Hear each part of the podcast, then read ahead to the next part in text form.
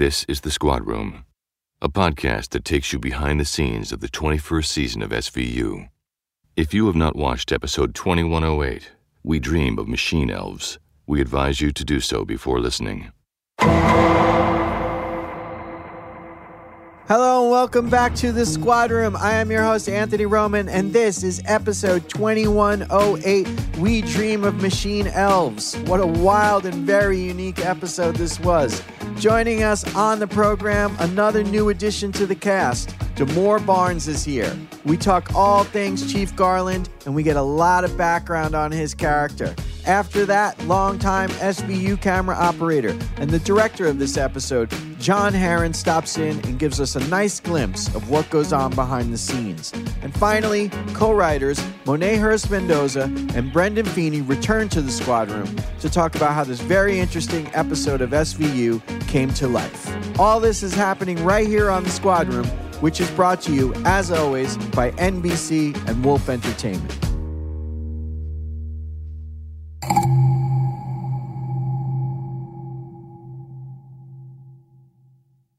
I'm here with Demore Barnes, Chief Garland, and welcome to the show. Yeah. Season 21. Yeah, I wanted to come, uh, I think, a few weeks ago, but I was uh, down in the weather and uh, you guys are kind to wait for me. Thank you. We're anxious to meet you. Yes, uh, the world wants to meet you. And I want to talk to you a little bit about the beginning, just how you arrived at SVU on the show and just the acting you were doing prior to this and stuff. Yeah, it's been a really enjoyable journey thus far. Uh, I guess it began a few months ago. Uh, I had a phone conversation, or I guess a few conversations with Warren Leight, where we really just kind of talked about the character and sort of the possibilities for how we would frame Garland, create Garland, and, and bring him to life. That was a really enjoyable process. Um, it was just really organic the way that we came about it. And there was a way in which Warren really I think the way that he tends to work, or at least as he described to me, is that you know he doesn't want to reinvent the wheel when that's not necessary, and um, we really kind of beg, borrowed, and stole uh, from my own life, from my own experience, uh, being Torontonian, Canadian, growing up in Canada, in the suburbs of Toronto. And you know that, with a slew of other little tidbits and details, really became a launch pad for uh, for what we will see and and continue to see of Garland were you paying attention to what your predecessors had done in the role, or is that not something you look at? Peter Gallagher set the bar really high. Uh, I think I would be remiss to step into this role and not have a good sense or a good grasp of the bar and where it was set. And so I'm one for challenges, and, and the bar has definitely been set at a height that is is challenging. Now, that being said, I'm not going about to try and fill Peter Gallagher's shoes because I don't think that would be. Um, I think I'd be disingenuous to say that's what I was trying to do. I don't think that would be even possible. Uh, I'm really trying to uh, break in my own shoes, so to speak, and uh, enjoy the process of doing that.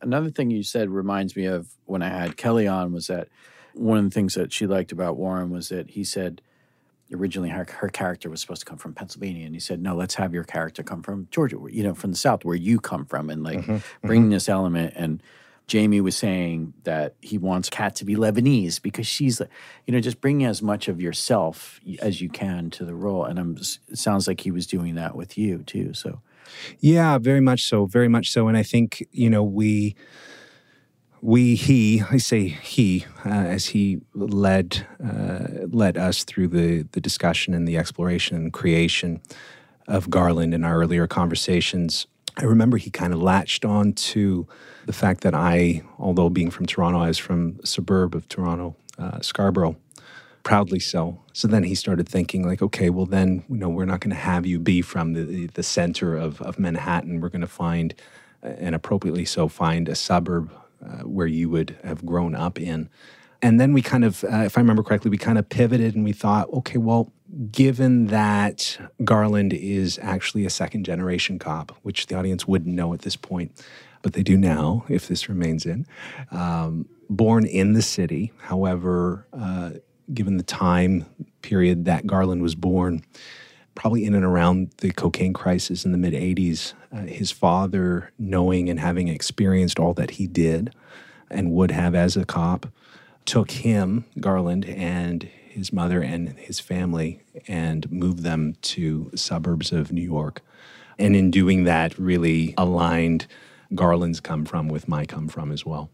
Is there a lot of discussion about what Chief Garland and Olivia Benson's relationship is going to be like?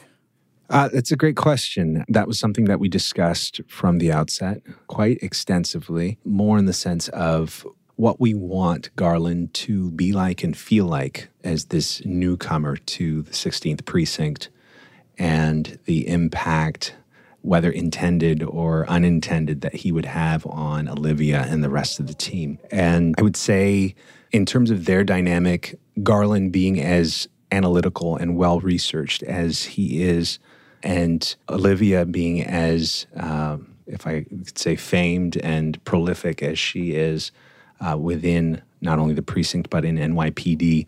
Garland knows who she is. And what he didn't know, he would have read up on or found out from other colleagues.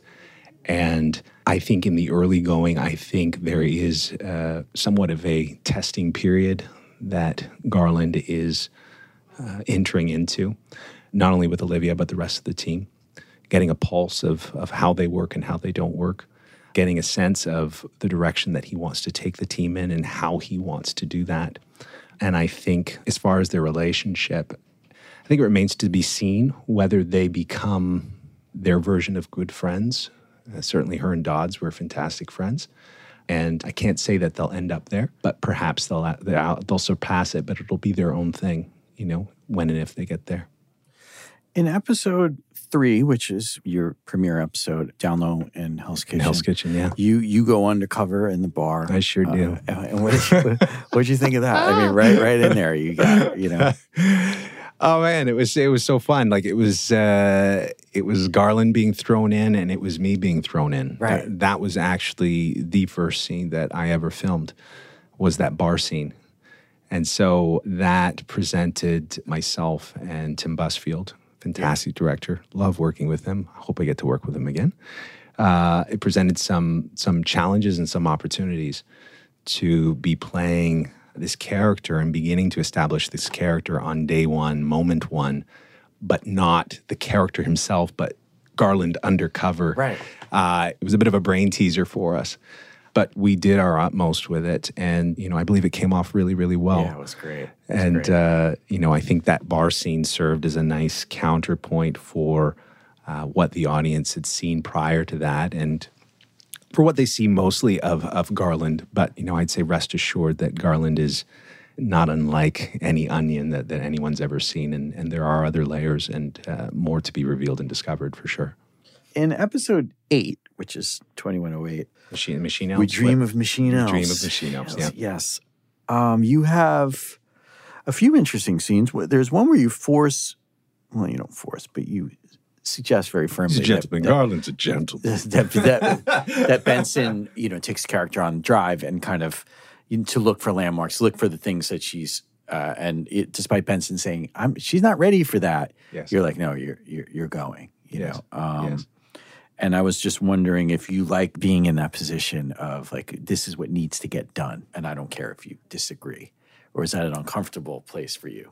Yeah, I, I'd say that point that you've picked within uh, that episode is, in my mind, it's not insignificant because that interchange of even just those few lines between Garland and Benson, I think, really typifies the tension that Garland, as the new deputy chief of police, is faced with when navigating the responsibilities that come with being the deputy chief but then also having a team of which you are also responsible to.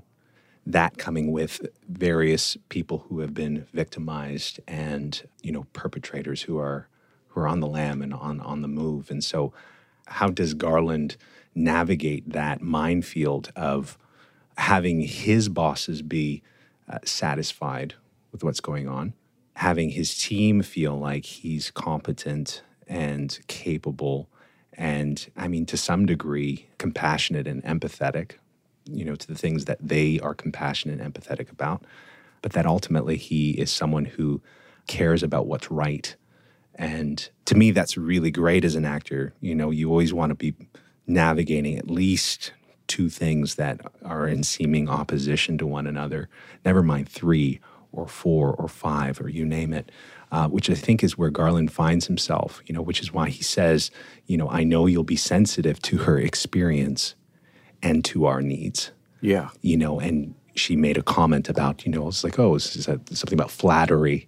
Right. And, uh, you know, no, he, he retorts, he said, no, no, it's sincere because he, he is sincere. It's both. And it's all of the difficulty and challenge uh, that comes with having to navigate that tension.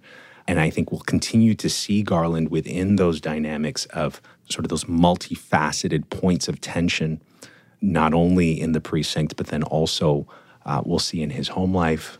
We'll get glimpses of that. We'll see also, again, from a race standpoint, of where he's having to pursue his objectives while juggling many, many balls in the air. Are you concerned that you're being insensitive to the victim in that moment? How do you know how to balance that? She's saying she's not ready to go, but you're like, you got to go because we got to solve this.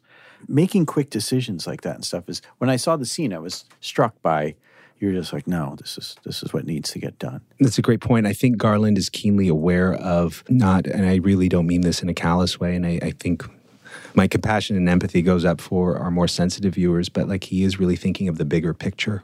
And he's thinking of not only in that instance Freya and, you know, putting her in a car and, and seeing what else may come back to her, uh, that Garland is a big proponent of the so that, you know, dot, dot, dot in any given uh, equation.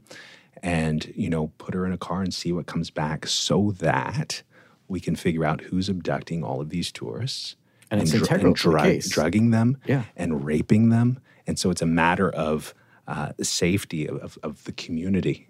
I think that's what I think the audience over time, uh, as they feel satisfied, will really start to see that Garland is uh, is one who is governed by uh, a moral compass, uh, who wants to do what's right, and uh, who is somewhat heroic in his uh, dealings and how he goes about things, uh, and is not as he comes like uh, he comes off like a bit of a hard ass to a lot of a hard ass. It depends on the situation. However, he's he's very strategic and very tactical about why he's doing any particular thing at any given point in time and why he's going about it in however way he is at a given point in time. Nothing is by accident.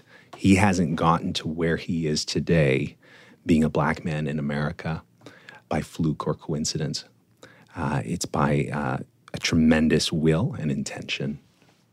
And then Rollins seems to have a way in and insight as to what's happening. What do you make of her connection to this? Um, I pick up on it, or shall I say, Garland picks up on it. Uh, there's not much, uh, I think, from an emotional standpoint that uh, makes it past his uh, his assessment. Um, I think he's clocked the sort of the resonance, the affinity that she seems to have, you know, for the professor. You know, almost as though I, I think he sees it somewhat as of a as being somewhat of a almost like a spell uh, that she's she's been somewhat enchanted. I don't think uh, it, it it doesn't tip to the point of uh, any red flags going off, but uh, it certainly makes it into the bucket of duly noted. Would you say it concerns you that Rollins is enchanted, or just you're just aware?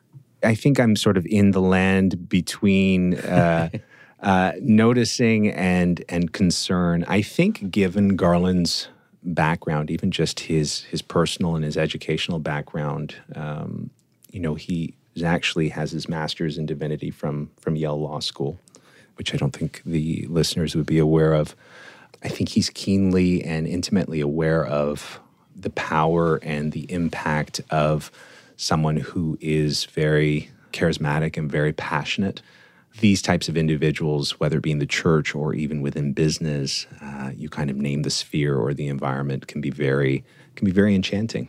You know, we see it in advertising, we see it in media, and I don't think it extends much more beyond that. Uh, however, it is something that I think he maintains a watchful eye on. At the end, Rollins is able to uh, have this breakthrough with Adler. She he begins to think it's this She's his ex-wife, who we didn't know existed. Uh, how? What did you think of the way things just kind of fell apart before your eyes? But You're talking about in terms of Adler and his unraveling Yeah. before our eyes, Yeah. and and how that that resolved or Yeah, or did didn't not resolve, did not yeah. resolve. I'm not sure that what Garland viewed and experienced standing there with Benson and Finn on the other side of the glass.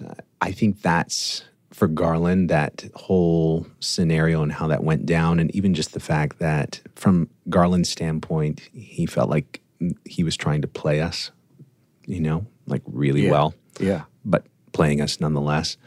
That for Garland, that would be like gasoline on on Garland's fire. You know, I think it's individuals like this that Garland had heard about from his father around the dinner table, uh, you know, on on you know walks the park or you know even just sidebar discussions like you know at the ball game or to or from the ball game, you know, you name it. I think this this individual and what this individual was doing and perpetrating against those who are vulnerable, I think uh, is beginning to get to the heart of what actually fuels Garland. So I don't think he had any any. I don't think he had any taste for for Adler and uh, and just really the whole situation and any patience for it. and his unraveling did not make Garland feel any compassion for him. No, no, I no, he it, it didn't because I, I think from Garland and just his sense of uh, his sense of justice and uh, in in his inherent desire to advocate for those in need, it just seemed like a really uh, cunning move Is it from a a really move? smart and Did it really? Did it really happen? What do you what What do you think happened? I think Garland thinks it was a play. Yeah. It was a play by a really, really smart individual. Does Amanda think it's a play? I, that I don't know. That I don't know. I mean, if we kind of look at the way that the the episode walked out, and we look at some of the touch points that that we saw woven throughout the story, if we're looking at it uh, on a, like on a spectrum, if we have complete, you know, off the deep end, poor poor man, you know, he's lost it, he's unraveled on one side, and and if we have, you know, conniving charlatan on the other, uh, certainly I think we would see very clearly that Garland sits more to conniving charlatan than than to the other end. And I think, I think, I mean, I don't, I, I- don't want to speak uh, for you know my castmates, but I, I would think that she would be at the other end of the spectrum for sure. And that's really fascinating to me. Actually, Yeah. that's that's a sign of some good writing. Yeah, yeah, yeah. Well, Demore Barnes, thank you so much for coming on the Squad Room. It was a pleasure to meet you today, It's a pleasure. and I Thank hope you. to see more of you in the Squad Room. that you will. That you will. Thanks for having me. John Herron is a longtime camera operator on SVU and the director of We Dream of Machine Elves. He came by the squad room and got technical with us about directing this episode.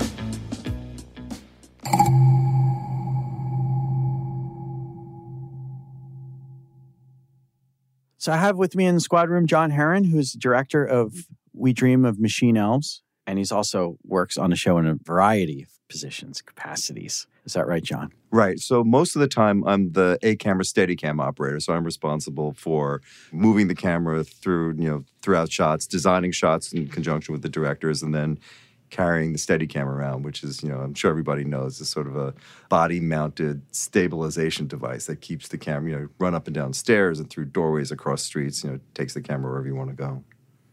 How integral to the look of Law and Order SVU are you? you know, over the years, we've had sort of different iterations of the look. And when it first started out, the Steadicam was responsible for a lot of the um, big developing oneers, as we call them. Oneers means, you know, it's a whole scene in one shot where we would follow actors around the squad room, sort of concentrating on dialogue and the most important bits of action in a scene and taking it from start to finish, you know, maybe going entirely across the squad room or from room to room.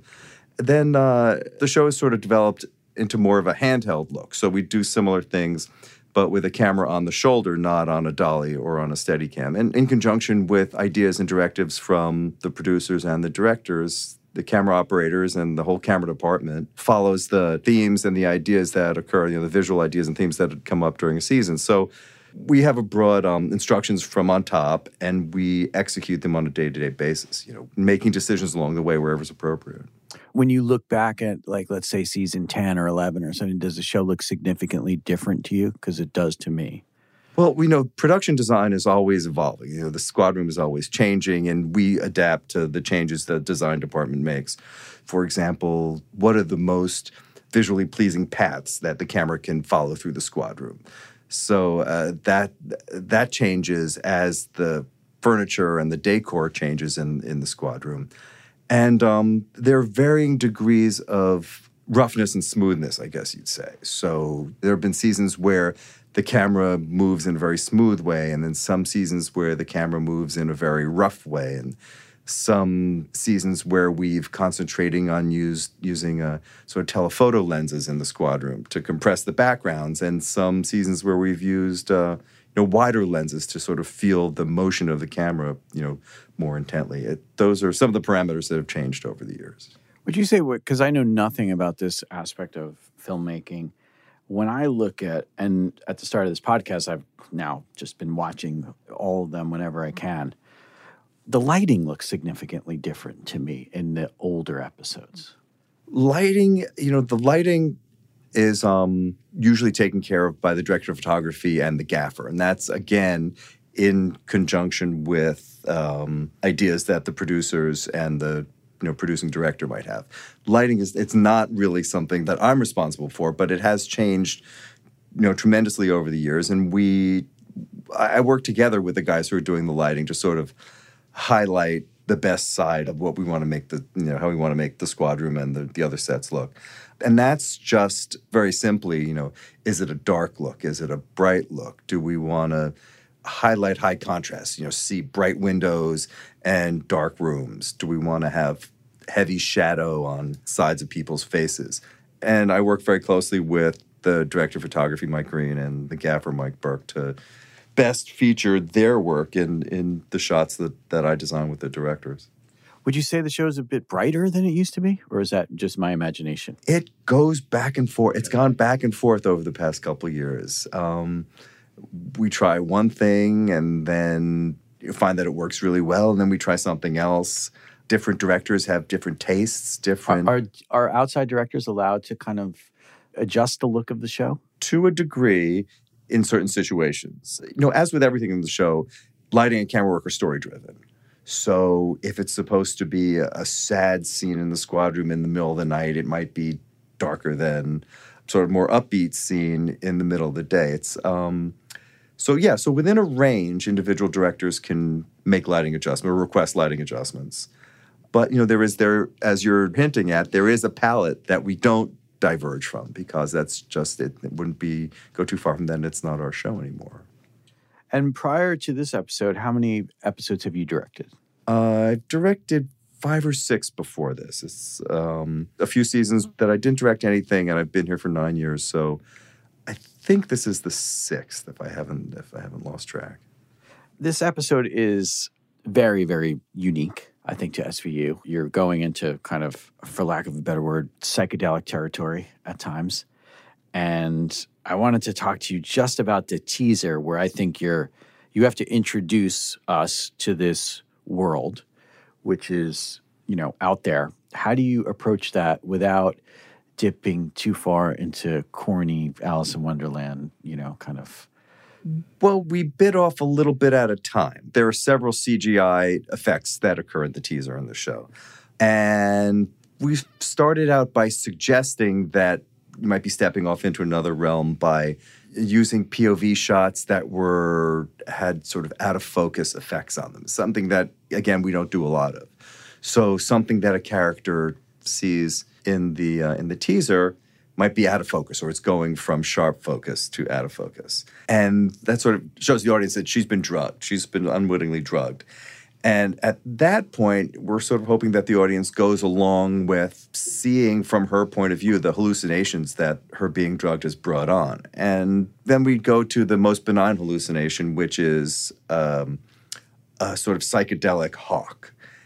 And at that point, we're sort of hoping that the audience is along for the ride and people start morphing into what we call machine elves, or what is known in sort of the world of DMT as uh, machine elves. They're strange energy aura beings. Does of- everyone see? If me and you took it right now, we would see the machine elves. this is what people say that there is a very specific hallucination that that one sees after taking DMT, and it's and it sort of runs across all people who try the drug. That this drug causes a very specific hallucination, and that was, I think, what we found very fascinating in in researching and sort of fine tuning the script for this episode. Is that this this phenomenon seems pretty widespread. You know, and I, I've mentioned it's funny, you know, sort of casual conversation. I've mentioned, oh yeah, I directed an episode that has DMT in it uh, for Law and Order, and they say, "Oh, did you have machine elves?"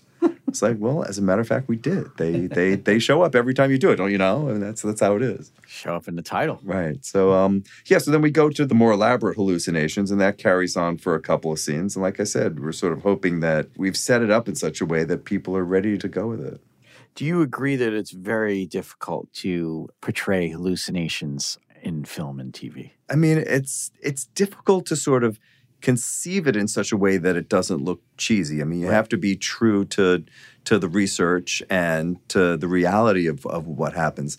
But I mean, that's the great thing about the state of CGI these days is that once you've sort of made a decision and it's and it works with your story and and you're sure of your research and your writing, um, you can do anything you want. I mean, these hallucinations sprang from our imaginations just as much as they sprang from the writings and the sort of stories that we heard from people who've actually experienced them. So you're the first director to come on the show. So take me a little bit, just do timeline with me. You're hired to uh, direct an episode.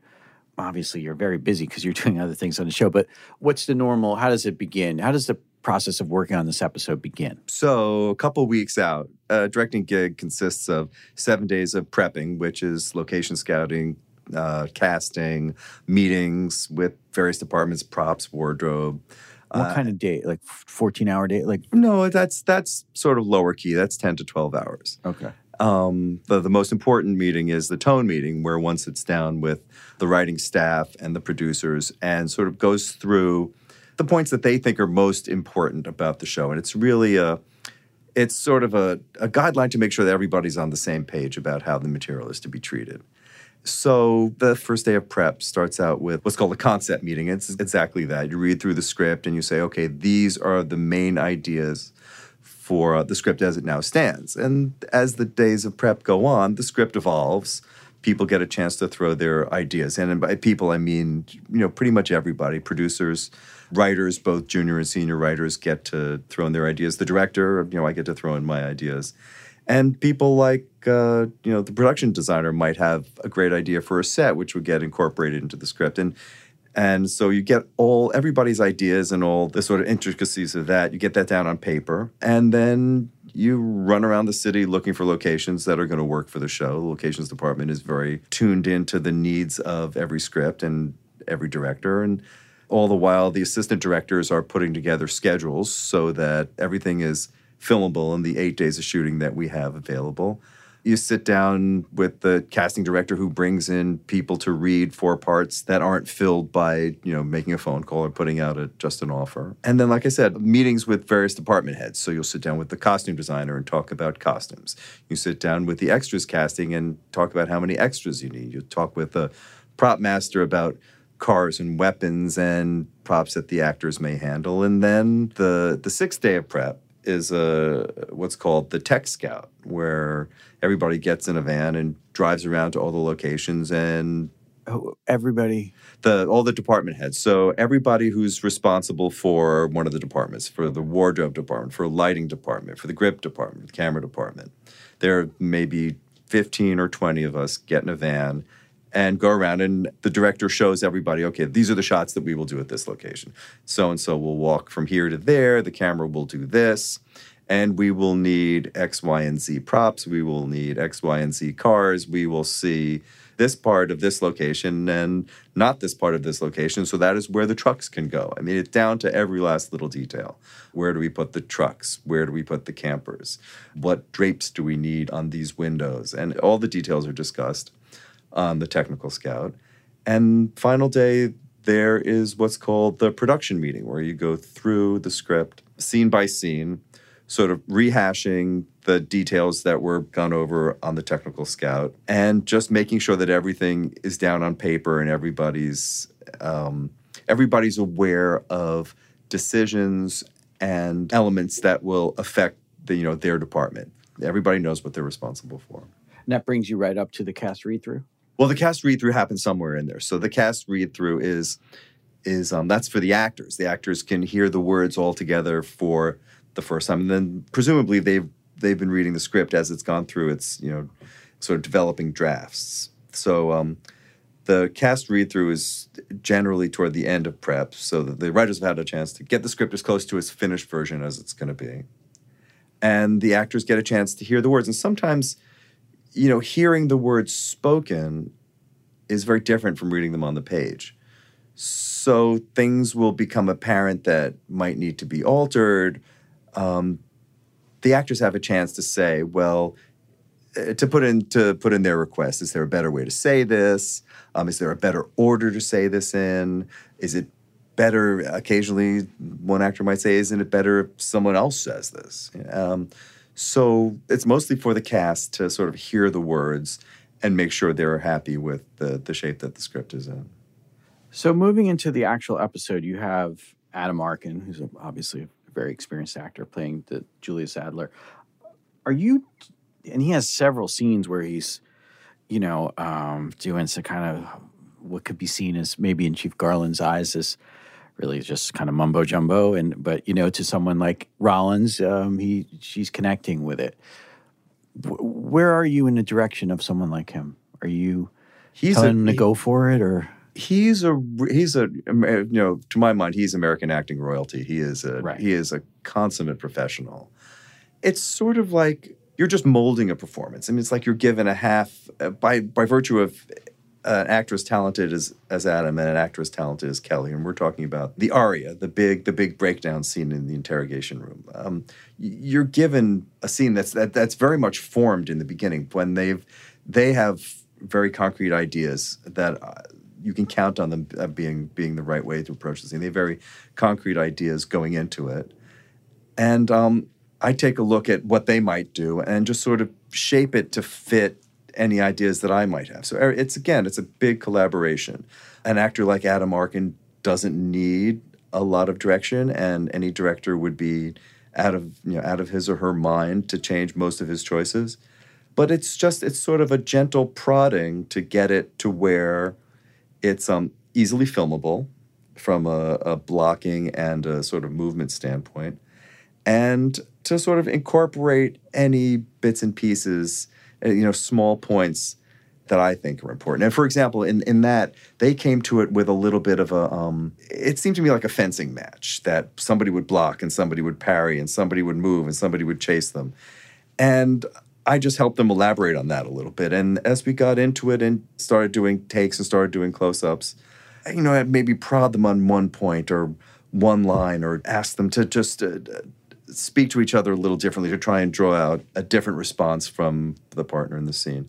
We all had very similar ideas about the scene, and doing that was way simpler than anyone thought. In fact, at the end, Kelly came up to me and she said, Well, that was a really long scene, and that went way better than I thought it was gonna. And, you know, it was sometimes those long scenes can be difficult and they can be uh, time consuming, but this uh, it, it flowed really nicely, and a lot of that had to do with the fact that that everybody had prepared really well, and um, we all shared ideas about how it should go.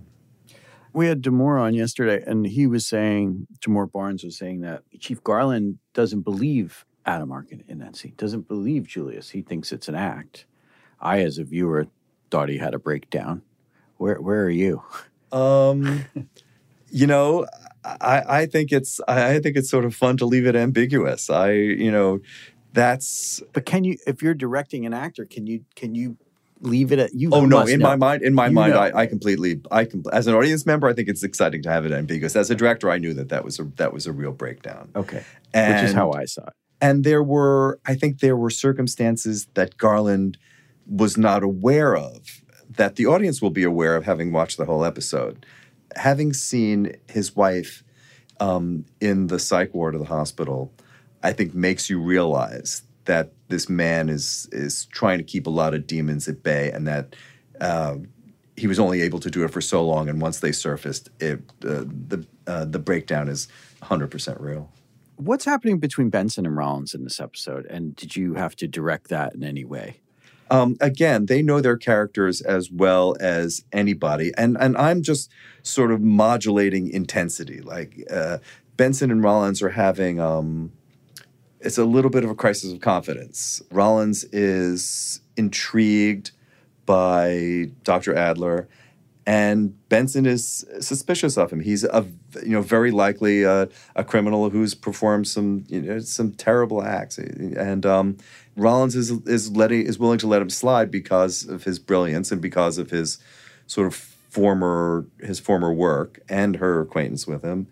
And Benson's not cutting him any slack. So there's tension there. And the way that we talk about it is in degree and how do we let that build to its climax in the hallway at the hospital and how much do we let the audience see as it's developing you know obviously they're work colleagues and they they will have disagreements but there's also a you know there's a hierarchy there and in their work environment that has to be respected so we work on modulating these things on making them believable and making them consistent with you know the relationship as it's been developed over the years there's a scene with Anais and Kathleen in the hospital at the end.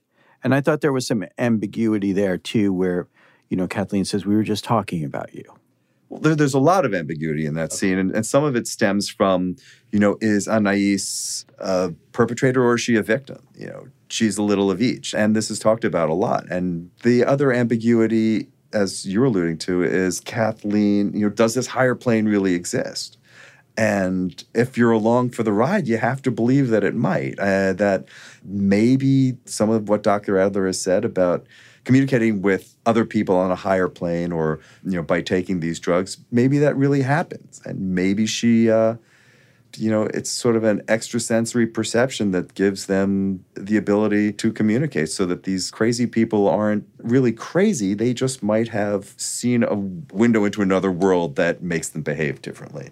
And that's that's one of the ambiguities. And then you also really can't tell if Kathleen is registering, you know, the Anais is there. She might just be someone who suffered a psychotic break and is just going through the motions. So you know, they have one scene in which to make this decision or or or just sort of draw a conclusion. And and that's the thing about the show is that you know you can go back to these scenes over and over and watch them several times and think, you know, did I get all the subtleties? Will I make the same decision about these characters the third time I watch it as I did the first time I watched it?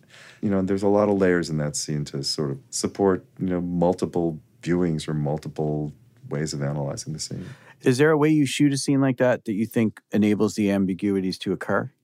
Like what you do with like close-ups and how or like how wide they are. Is there anything technical that makes that happen or is it all in the dialogue and the acting? No, I mean I think everything everything works together at that point. I mean, like you're saying, if you know you cut to a close up of somebody not saying anything, you know, and they have like a little twist to their eyebrow or just like a little quirk of expression, does that what what are they thinking? Are they are they thinking that this person is is for real or are they doubting them?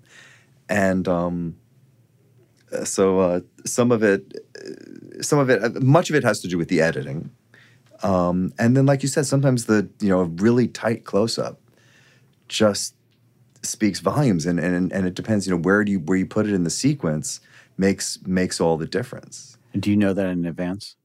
Every, I mean, everybody has an idea. You yeah. have an idea. You always cut it in your head. I mean, even when I'm working as the camera operator, you know, the mantra is, you know, how do you know you're making a good shot? Well, you know, watch the movie. Is this the movie you want to see? While you're behind the camera, are you making the movie that you want the audience to see or the movie that you want to see yourself?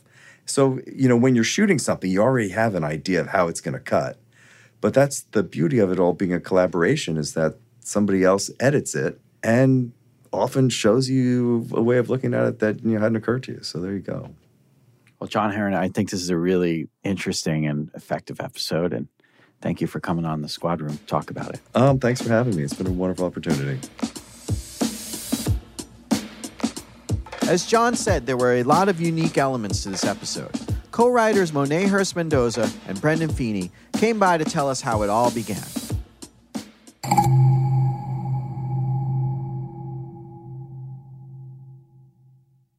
We're here in the squad room with Monet Hurst Mendoza and Brendan Feeney. Thanks for coming back on the podcast. Thanks for having us Yeah, back. Thank you. So I just want to talk basic background of how this episode came about and the basic idea behind it. Yeah, I think we were initially interested in doing something that was around cults. So when we were doing deep dives into research, we were looking at the different structures of different cults, um, ways that charismatic leaders are able to influence young, malleable minds. And we noticed that a, a common thread is through drug usage. And most of these malleable minds are malleable because they're in a state of unrest, isolation, loneliness. They feel like outsiders in their own world. When a person who claims to have the answers comes in, they're like, this is the way. And a lot of times they're like, here, have this drug and it's going to open your mind. And then it makes, you know, whatever their dogma is just a little bit more pliable. and uh, this is one that really i would say evolved um, more so than some of the other ones that we've done because initially you know you get really maybe one or two episodes a year where someone is just purely villainous a kind of you know likes to watch the world burn sort of a character.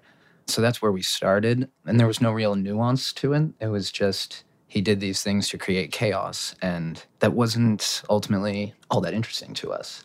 There had to be some kind of ethos there for you to find the character, whether or not you agree with them, and hopefully you don't, um, a real person, you know, three dimensional. Do you think if it was less of a three dimensional character, you would go out to someone like Adam Arkin? Is it a waste? Yeah, I see. That's that's the thing. yeah, you know, he was such a lucky find. I know. Yeah. He was he was fantastic, and you know, when you've got somebody like him, who can really sell the the gravitas of this character, I mean, you've got to deliver for him. You know? Yeah. I want to talk about Rollins' relationship with Dr. Adler and uh, how intrigued she is and what's going on there. I really like the relationship that we have between Adler and Rollins. I think because it's it's evocative of that teacher student relationship. I think we all have a figure in our lives that we look to that's sort of like a like a guide for us when we're feeling lost. Um, and that's something that Rollins brings up. You know that she was going through some things when she was in Atlanta. She took some courses with him, and he really spoke to her. And I think what's interesting is that by the end of the episode, you know, she touches on the fact that you know this could have gone another way.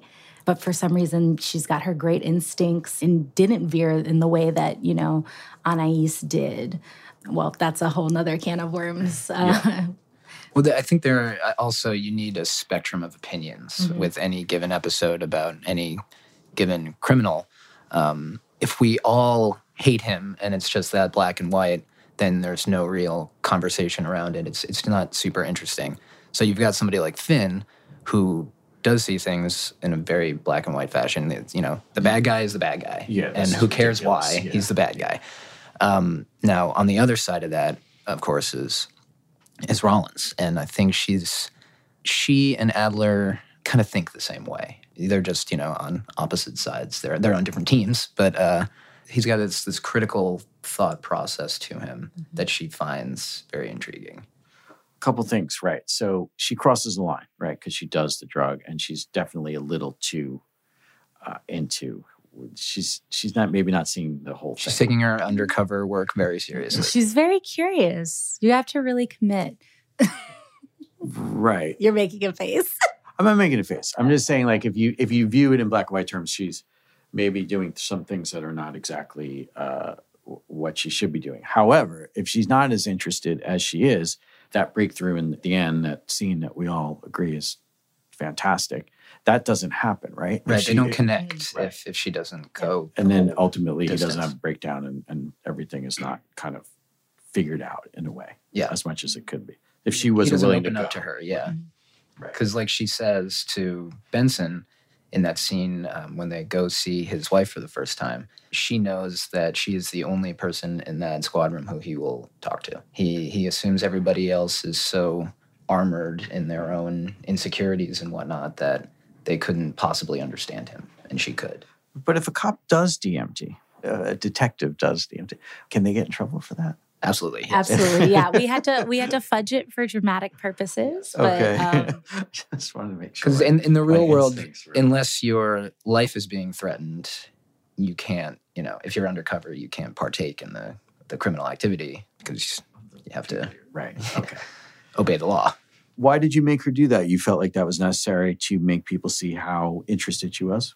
Yes. I mean, also, there's selfish reasons because we thought that a great act out would be her hallucinating. So there's there's that part of it. But we also thought that, especially with a guy like Adam Arkin, you know, he is so captivating mm-hmm. He that would convince her. yeah, that she she in essence loses herself to him. And let's talk about Benson in this episode and just her approach to this and also the tension that she has with Rollins because their approaches are so different. you know, Benson is she's closer to Finn in this episode, I think, in terms of like this is black and white, and you know, it was a long time ago. I know you previously, you know, um, were a student of his, but people can change. Um, She's got a little, you should be over this by now. I, yeah, I think she's, you know, she's the mama bear of the squad room. I think she wants to protect the survivors and she wants to protect her squad. And she's our compass. She's our moral compass in an episode. So I think, um, you know, Rollins being as inquisitive as she is and wanting to see things from different perspectives, I think that they they sort of butt heads in this episode a little bit. And it's, you know, how do you reel back somebody that seems like they're sort of drifting away?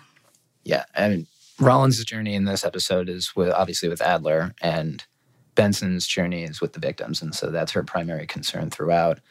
And like Monet was alluding to, I mean, she sees Adler for what he is. She thinks that he's a charlatan, and she thinks that Amanda has blinders on when she's dealing with him. And it's frustrating for her because she can see it so clearly, but Rollins can't. And what does Chief Garland think? Chief Garland charlatan for real. Yes. He really thinks that. and he sees right through this guy. Whereas Rollins is drawn to him. Whatever powers of persuasion he has to, they don't work on Garland. I think for Rollins, it's also just trying to figure out why, like why he is doing what he's doing. She really wants to understand him. And I think for everyone else, it's like, nope, he's the bad guy. And it's not that he's dehumanized, but I guess for lack of a better word, she's trying to to humanize what happened to him and what his circumstances and why he would be committing these crimes when he was, you know, a lauded author and professor. Right. I mean, he could do so much good, but he he doesn't. He chose to go another way, and she's trying to get to the bottom of that. I think. But is she also intrigued because she wants to go other places as well? Or is it just that she's trying to figure out what his motivation is? Yeah, I think she is. Something that we've been toying with this season is, you know, what Rollins' place is in the squad room and in her life and what she, where she wants to go. And I think that this episode really touches on that. Yeah. I, you know, she initially found Adler when she was in a period where she felt lost. And I think you can argue that this is another period where she's sort of on shaky ground here. And maybe that's why she's a little bit more drawn to him than normally she would be. Well, I think this is a very unique and definitely uh, exciting episode and well worth watching. And I would like to thank Monet and Brendan for coming on and talking about it. Thank, Thank you for you. having us. All right. That's a wrap for the Squad Room. Next week on the program, Kelly Giddish and Peter Scanavino together. They come in and hang out with us. You're going to want to check that out. As always, we want to hear from you. We love hearing from you. Follow us on Instagram at NBCSVU and Wolf Entertainment and on Twitter at NBCSVU and Wolf And The Squad Room is hosted and produced by me, Anthony Roman. It is executive produced by Elliot Wolf and Warren Leight, and it is brought to you by NBC and Wolf Entertainment. See you next week.